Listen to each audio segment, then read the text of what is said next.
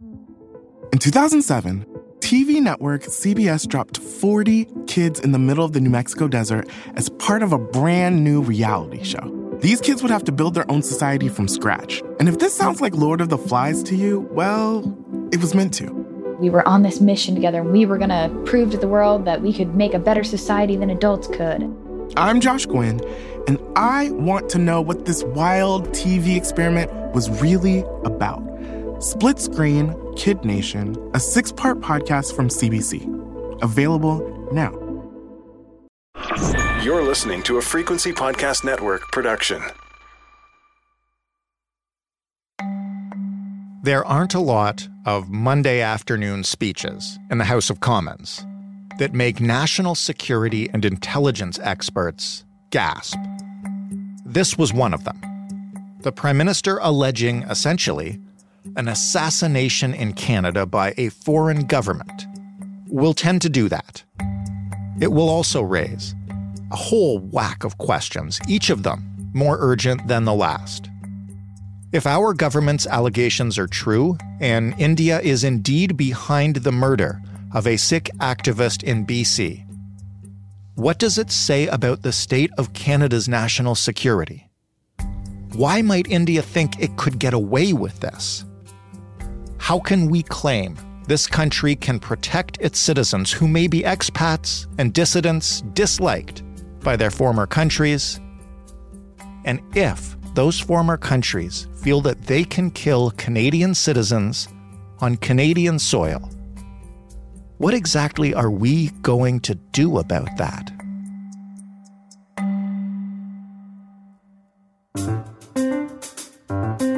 I'm Jordan Heath Rawlings. This is The Big Story. Jessica Davis is the president and principal consultant at Insight Threat Intelligence. She's one of Canada's leading national security experts. Hey, Jess. Hi, it's nice to be here. Thank you for coming back on the show uh, during what I guess is a chaotic time for people who uh, analyze these kinds of things. Absolutely. I've done a few media hits today. I can imagine. Well, listen, I will get my uh, layman question, or my most layman question, out of the way first. When the announcement happened yesterday, um, and Prime Minister Trudeau said, you know, we have credible intelligence that uh, India did this, how big a deal was that in national security terms?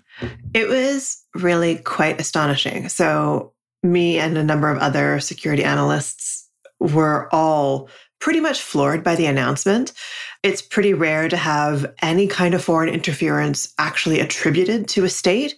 It is exceptionally rare, maybe the first time ever that it that it happens in the House of Commons. Wow. So I really can't emphasize what a big deal it was, you know, to have the prime minister stand up in front of all of Canada and say this is what we believe happened. What exactly is the government alleging took place? How detailed is the information?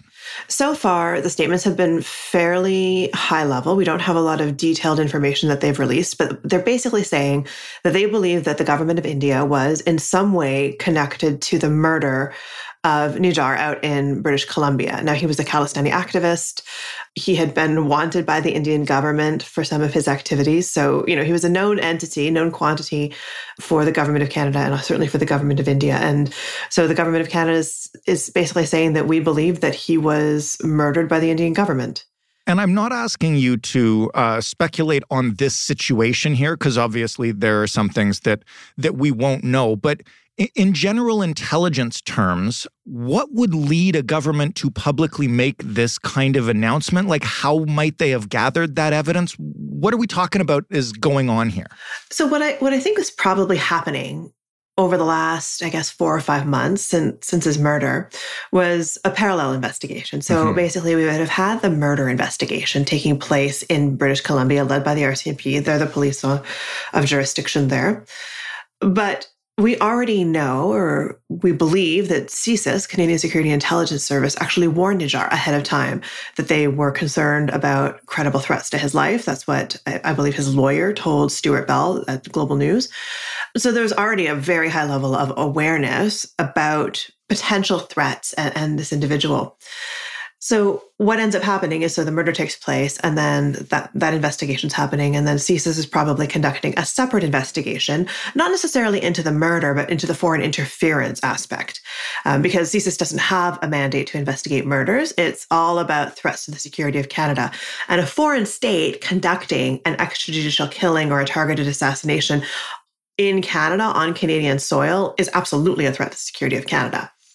So, what that ends up looking like is that they're looking for essentially trying to determine whether or not this killing can be attributed to a particular state, uh, in this case, India. The information, or rather intelligence, that they would have been collecting to do that would have come from their usual authorities. So, this would have been human source collection, intelligence from other Canadian intelligence organizations like the Communications Security Establishment, who do our signals intelligence, uh, potentially FINTRAC, our financial intelligence unit, mm-hmm. and a whole bunch of other folks. It could have also come through other forms of collection. They have something called Section 16 collection, which allows them to conduct foreign intelligence in Canada. Um, and then also, it could have come from uh, partners. So we have a very close intelligence sharing relationship with the United States, United right. Kingdom, the Five Eyes, as we like to refer to it. So that's where all of that intelligence could have come from. And some of it probably also came from the RCMP themselves through the murder investigation. How does, and we're going to get to the big time implications of this uh, in a moment, but how does a state even go about uh, carrying out an assassination on foreign soil? Like just contemplating it. I'm not trying to to make light or, or draw strange comparisons in any way, but it, it really does sound like something out of a spy thriller to imagine that uh, a foreign government could pull something like this off on the ground in Canada. So, we unfortunately have a very public precedent that we know exactly how this happens in some countries. So, with the murder of Jamal Khashoggi, a, a hit team was deployed to lure him into an embassy where he was ultimately dismembered. I'll, right. I'll, I'll, avoid any more of the details on that story because it's really grim and, and people can look it up. But basically, a country can deploy a hit team to another country to, to conduct a targeted assassination. And, and to be fair, this does happen. There's a really excellent book by Ronen Bergman called Rise and Kill First, and it's all about Israeli targeted assassinations. Hmm. In this case, we obviously don't have any details about who might have been hired or employed to conduct the assassination, but you can use your imagination once you've read that book to, to see all of the different possibilities. To move towards the big picture implications, why or how would India feel able to do such a brazen thing, if indeed that's what they've done?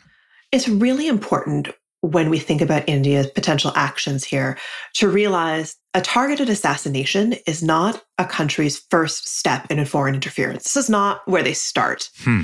This is sort of the absolute escalation, the the furthest they can really go um, in terms of foreign interference. Where it starts is with much lower level activities, intimidating diaspora communities, in, in India's case, intimidating the Sikh community, seeking to interfere in those activities, potentially electoral interference. All of those kinds of things are the proving ground, if you will, for foreign interference for states. So th- they start at those kinds of activities that have lower stakes. Mm-hmm. And in very rare cases like this one, they escalate to a targeted assassination. What kind of implications does that have for the recent uh, allegations and discoveries and uh, inquiry uh, that we're having around foreign interference in elections. I mean, that was centered on on China specifically, but there was a question even back then of of how broad should this be. Well, I think the first thing that these allegations do is really silence the China only crowd. Mm. There has been a segment of Canadian population that really wanted the foreign interference probe to focus exclusively on China. That was misguided. Myself and many other security analysts have been very vocal that there's a lot more foreign interference going on in Canada than just from China. You know, we can talk about India, Iran, China, Saudi Arabia, uh, Russia, to name five just off the top of my head. Hmm. The inquiry, which starts today, really needed to, needs to go quite a bit further than just looking at China. That's not going to solve our problems just by focusing on one country. So this incident really does demonstrate concretely that this probe needs to be much broader than just China as it is, as, as the government has already set, set up in terms of its terms of terms of reference. Is this a failure of our national security at the highest level? I don't mean to ask that as a leading question. I know it must sound that way, but I'm trying to get a sense of if there was any way this could have been seen coming and stopped, if this tells a broader story when combined with interference about whether we are able or not to protect ourselves from foreign meddling. I think it's really worthwhile whenever there's an incident like this, whether it's a terrorism incident. I mean, in this rare this case, uh, you know, allegations of a targeted assassination, to consider them in the context of potential intelligence failures.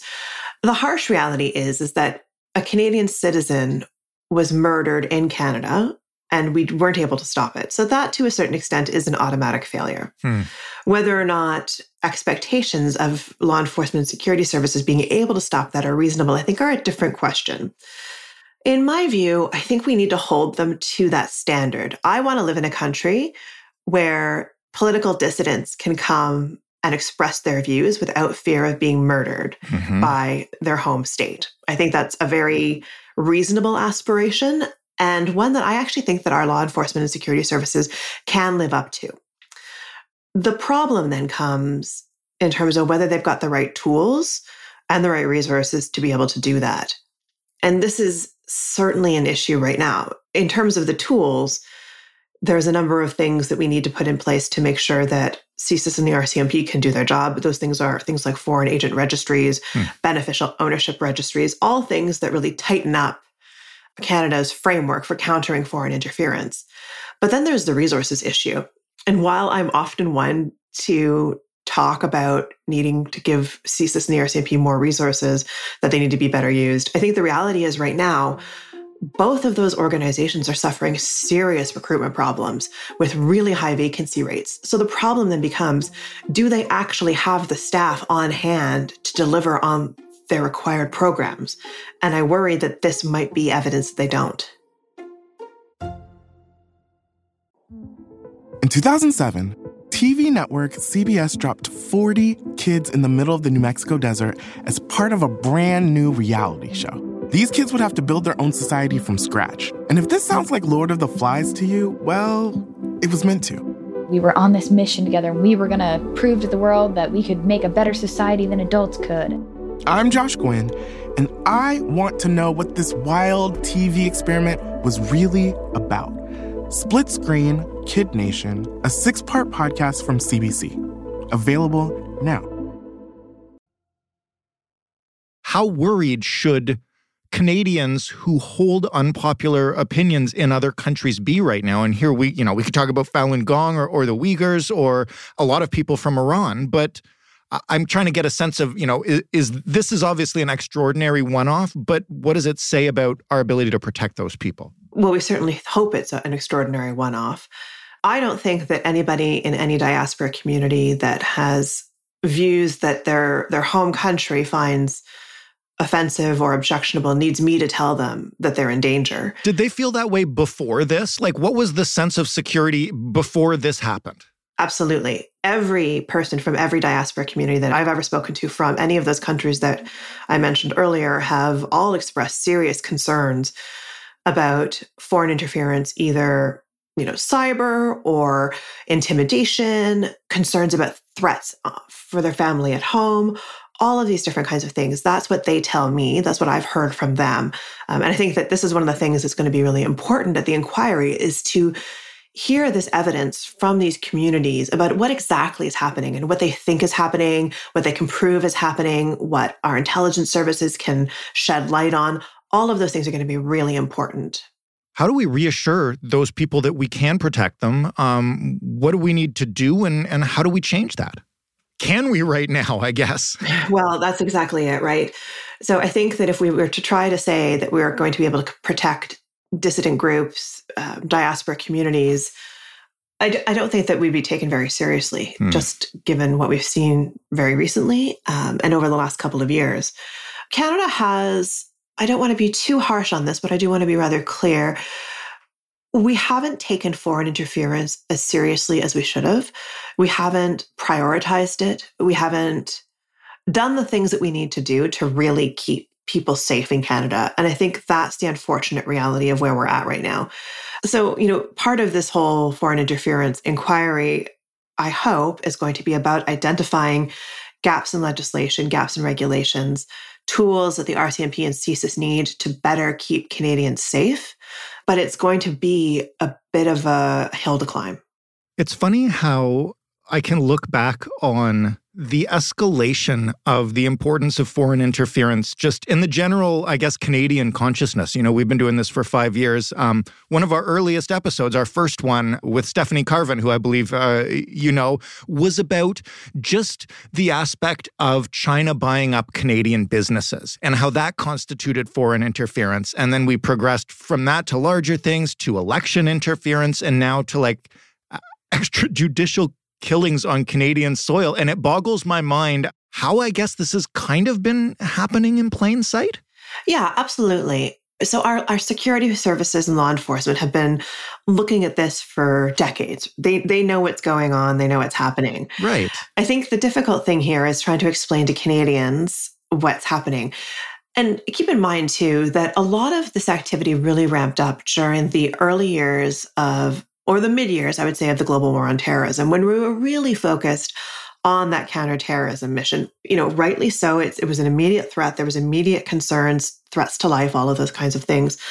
But we failed in that we didn't broaden out the conversation around national security issues to include foreign interference until it was really kind of too late. Hmm. So uh, it's great that you had had had my good friend Stephanie Carvin on talking about those investments because that's one of the things that's been very difficult to explain to Canadians about is about how this can pose a threat to the security of Canada because it's so soft like it's so it's quite intangible right. in, in some ways whereas like you know terrorism is, is very easy you understand that immediately and the foreign interference and espionage threat is really a strategic long-term threat whereas the terrorism threat is a bit more of a tactical sort of immediate threat and you know, in Canada, we just really haven't had a great culture of talking about national security issues.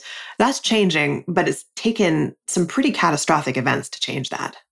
We like to believe that everything is fine and we're Canada and, and we sort of, the other countries don't bother with doing us like that. I think. Like, I'm speaking for the public consciousness here, not obviously for people who really pay attention to this stuff.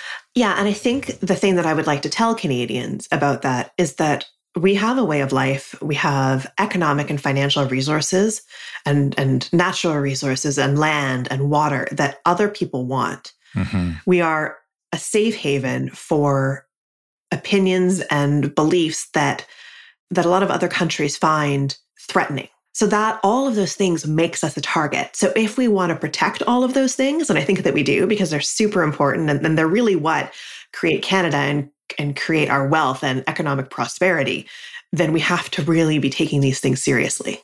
I will ask you, you know, now that we are presumably taking things uh, much more seriously than we have in the past, what options do we have for retaliation in this case? I know a uh, top diplomat has already been kicked out, and India has done the same, which is also what we did in in the case of Chinese election interference. In that case, it kind of felt maybe retaliatory. In this case, it kind of feels like woefully inadequate. Yeah, the unfortunate reality is that we don't have a lot of good options at this point. So we kicked out an Indian intelligence official, which is meaningful. It means that it's going to really compromise any information and intelligence sharing activities, which were probably already seriously compromised given the information that we, we know now. Mm-hmm. And that will chill that relationship. We can continue to talk about this on the international stage. You know, the United Nations General Assembly is happening today. I would be surprised if the prime minister raises it there, but there will certainly be conversations in policides with different nations, probably a lot of people expressing their sympathy with Canada and potentially also sharing their own experiences about foreign interference, India or otherwise. But the reality is, is India is a really big trading partner for us. We have to be cognizant of the other geopolitical complexities. You know, there's a bit of a different grouping of countries that are supporting Russia in the war in Ukraine and we're mm-hmm. you know we're mm-hmm. trying to sort of break that up a little bit maybe bring India on side as much as we can there's there's a lot of complexities to this and the reality is is Canada just doesn't have the tools or even if we did have the tools there would be a certain element of cutting off our nose to spite our face if we were to take really serious action. The best I think we can hope for is potentially some criminal charges being announced, even if they're not, even if arrests aren't made, because my personal view is that I doubt that the gunmen in the Nijjar murder are actually still in Canada. I think that would be mm-hmm. very strange if they were, but we can still announce charges with the possible view down the road of potentially getting justice for the victim. But this is this is a long-term project that we're in now.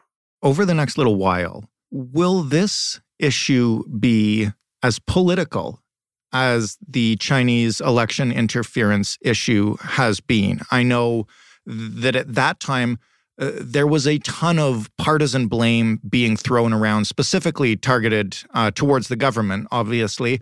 Yesterday, after the prime minister's announcement, Pierre Poilievre called for unity and said it's important that Canada stands together on this.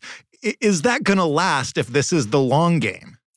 You know, I'm no I'm no expert on uh, domestic Canadian politics and sort of those partisan politics, but I think that there's already evidence that that's not going to last. And to be fair, I actually don't necessarily want unity from the opposition party. I want them to be holding the government to account. I want them to be asking the hard questions because without them doing that, there's no incentive for the federal liberals to be sharing more information. So mm. they've got a really important role to play here, which is to really push the government to be more transparent, to make changes, to do the things that need to be done to make Canada safer. Because without th- that push, I worry that, you know, the government could take the easy road and just try to sweep as much of it under the carpet as possible. I don't think that that's what's going to happen, but that's what the opposition's job is right now. The last thing I'll ask you is what will you be watching for in the days and weeks, et cetera, to come? I mean that in two ways. First, in terms of, you know, uh, the actual questions we need answers to in terms of what happened, but also that will tell you if we are taking this seriously enough and making the kind of changes uh, that seem to be needed. The thing that I'm really looking for is further details about what happened. The other thing that's kind of interesting and related to that is that the government actually told us about this, about the, the allegations against India, because the information was already coming into the public domain, is, is sort of what they descri- how they described it, mm-hmm. which to me says that there was there were leaks. There were people in government sharing this information with journalists, and this was going to come out one way or the other. So my what I'm really looking for and wondering is if there's going to be further information leaked or whether the government's going to be more proactive and share a little bit more about the evidence that they have against India. Jessica, thank you so much for this. As always, um, it's incredibly complex. I feel like I understand it uh, a bit better now. I'm glad, and it was a real pleasure to talk to you. Jessica Davis of Insight Threat Intelligence. That was the big story, probably the first of several episodes surrounding this that we'll do over the next year as whatever story we get eventually comes out. You can find more of the big story, including previous episodes with Jess Davis, and as I mentioned during the interview, that one with Stephanie Carvin, by heading to thebigstorypodcast.ca. If you'd like to talk to us to suggest a story idea, and especially if you have a story idea that pertains to navigating the economy in Canada right now, a struggle you're having, a question you have, anything that's making life difficult because of money. You can send it to us. We are always open to them. And you can find us on Twitter at TheBigStoryFPN. You can email us. The address is hello at thebigstorypodcast.ca. And you can call us and leave a voicemail. That number is 416 935 5935. You all know by now that The Big Story is available in every single podcast player. I hope you know by now that the best way you can help this podcast is by sharing it, rating it, reviewing it, and doing all of those good podcast world things. Thanks for listening. I'm Jordan Heath Rawlings. We'll talk tomorrow.